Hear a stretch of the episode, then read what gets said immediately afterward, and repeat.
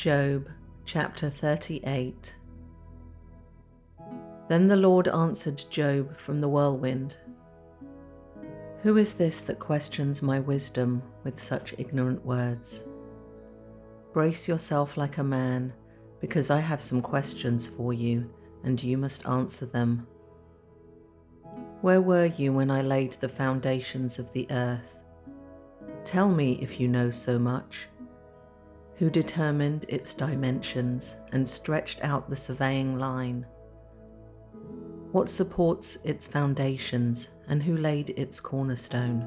As the morning stars sang together and all the angels shouted for joy. Who kept the sea inside its boundaries as it burst from the womb, and as I clothed it with clouds and wrapped it in thick darkness? For I locked it behind barred gates, limiting its shores. I said, This far and no farther will you come. Here your proud waves must stop. Have you ever commanded the morning to appear and caused the dawn to rise in the east? Have you made daylight spread to the ends of the earth to bring an end to the night's wickedness? As the light approaches, the earth takes shape like clay pressed beneath a seal. It is robed in brilliant colours. The light disturbs the wicked and stops the arm that is raised in violence. Have you explored the springs from which the seas come? Have you explored their depths? Do you know where the gates of death are located? Have you seen the gates of utter gloom? Do you realize the extent of the earth?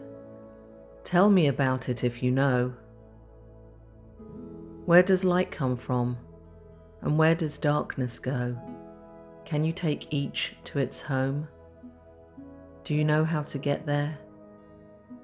But of course you know all this, for you were born before it was all created, and you are so very experienced. Have you visited the storehouses of the snow or seen the storehouses of hail? I have reserved them as weapons for the time of trouble, for the day of battle and war. Where is the path to the source of light? Where is the home of the east wind? Who created a channel for the torrents of rain? Who laid out the path for the lightning? Who makes the rain fall on barren land in a desert where no one lives, who sends rain to satisfy the parched ground and make the tender grass spring up. Does the rain have a father? Who gives birth to the dew? Who is the mother of the ice? Who gives birth to the frost from the heavens?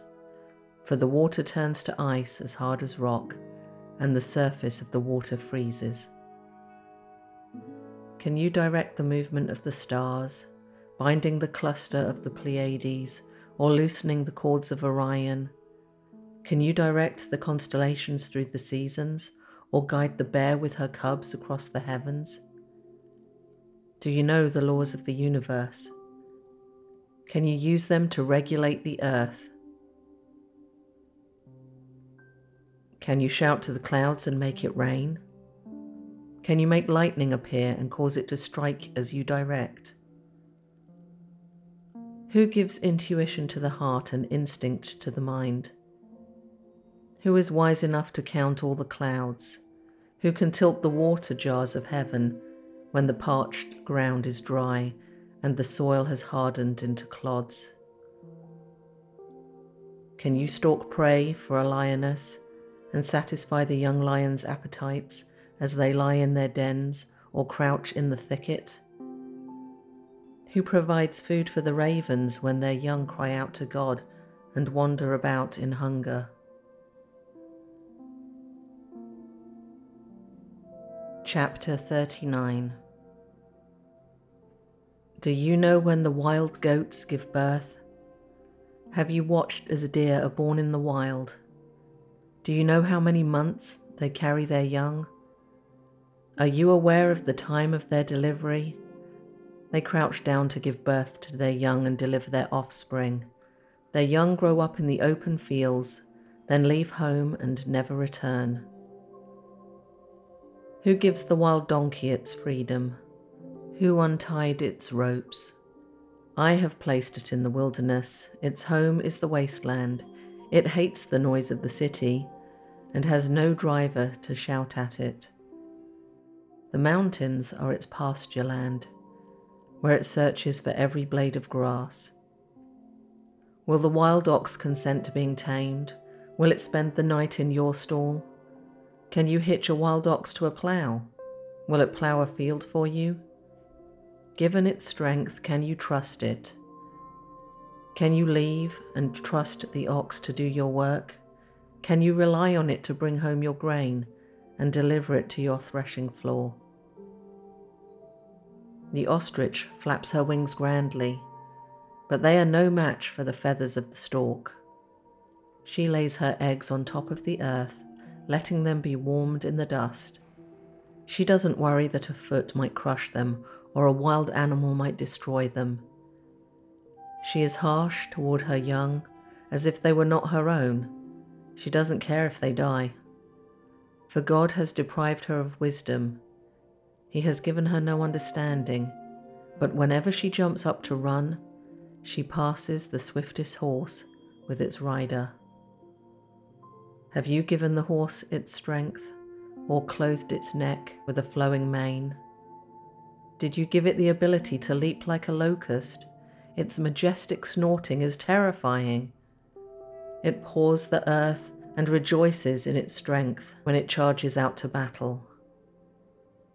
It laughs at fear and is unafraid. It does not run from the sword. The arrows rattle against it, and the spear and javelin flash. It paws the ground fiercely and rushes forward into battle when the ram's horn blows. It snorts at the sound of the horn. It senses the battle in the distance. It quivers at the captain's commands and the noise of battle. Is it your wisdom that makes the hawk soar and spread its wings toward the south? Is it at your command that the eagle rises to the heights to make its nest? It lives on the cliffs, making its home on a distant rocky crag.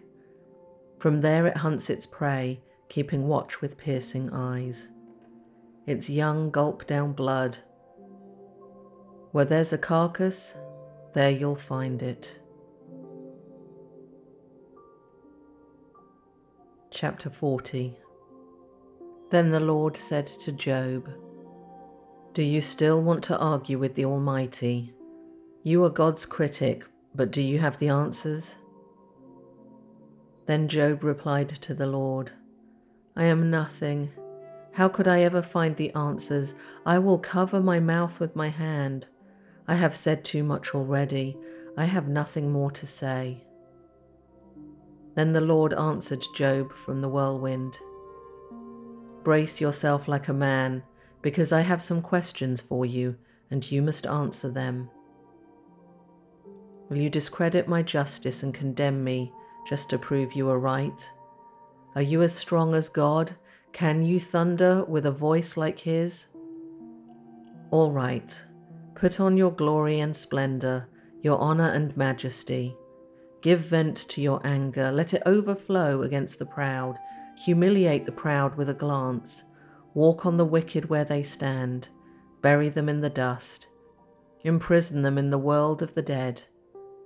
Then even I would praise you, for your own strength would save you. Take a look at Behemoth, which I made just as I made you.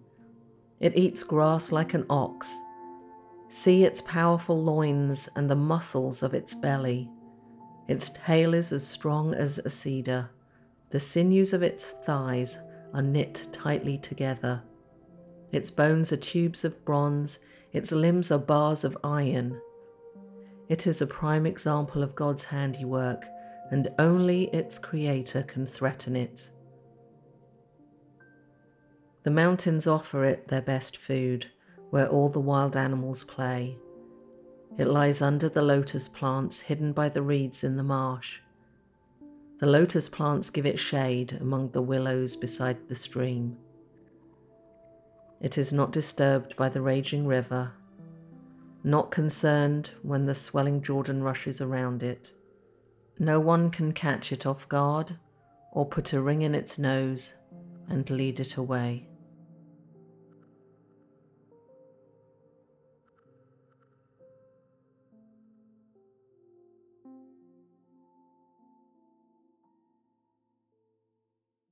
After a long hot summer, it's so refreshing to finally hit autumn and getting that cooler weather, starting to see the leaves change. I'm reminded every year at that time just what an amazing artist the Lord is. The colours that He uses on His palette are a pure joy to experience. It never gets old my friend Jane and I decided to go looking for a place where we could take photos that was different to where we are in the Charlotte, North Carolina area. We had gone to Grand Rapids, Michigan, to the Frederik Meijer Gardens and Sculpture Park because they have just so many different types of trees. Oh my goodness, the Japanese garden there was the colours were the most amazing I've ever seen. The red maples were just wow. But I knew that Jane would be absolutely fascinated with one of the sculptures in that park. But I didn't tell her anything about it until we were walking and I said, Hey, look over there. And she saw this giant 24 foot massive bronze horse in the distance. And so we went over to it. It's called the American Horse, and it really is big. And what was neat is there were two other horses nearby to scale, I guess to help the sculptor.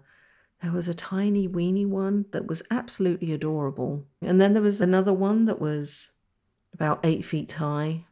And then the star of the show, the big American horse itself in the middle of a circle where everybody was just kind of standing and looking up at it.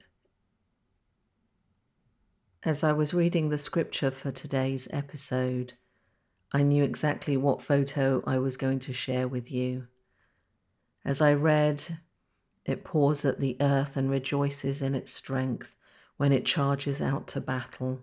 I just thought of the strength of the horse. It has this look about it it reminded me of verse 20 where it says, Its majestic snorting is terrifying. So if you find yourself in Grand Rapids, Michigan, especially in the autumn time, I suggest taking a few hours and visiting the gardens and sculpture park. And if you'd like a full resolution image, that goes with today's show, visit ttlm.pictures. You'll be able to listen to all the podcasts there, as well as download the images that go with each show. And while you're there, if something interests you, please share it on social media. It's a very easy way to help spread God's word as well as the beauty of His world.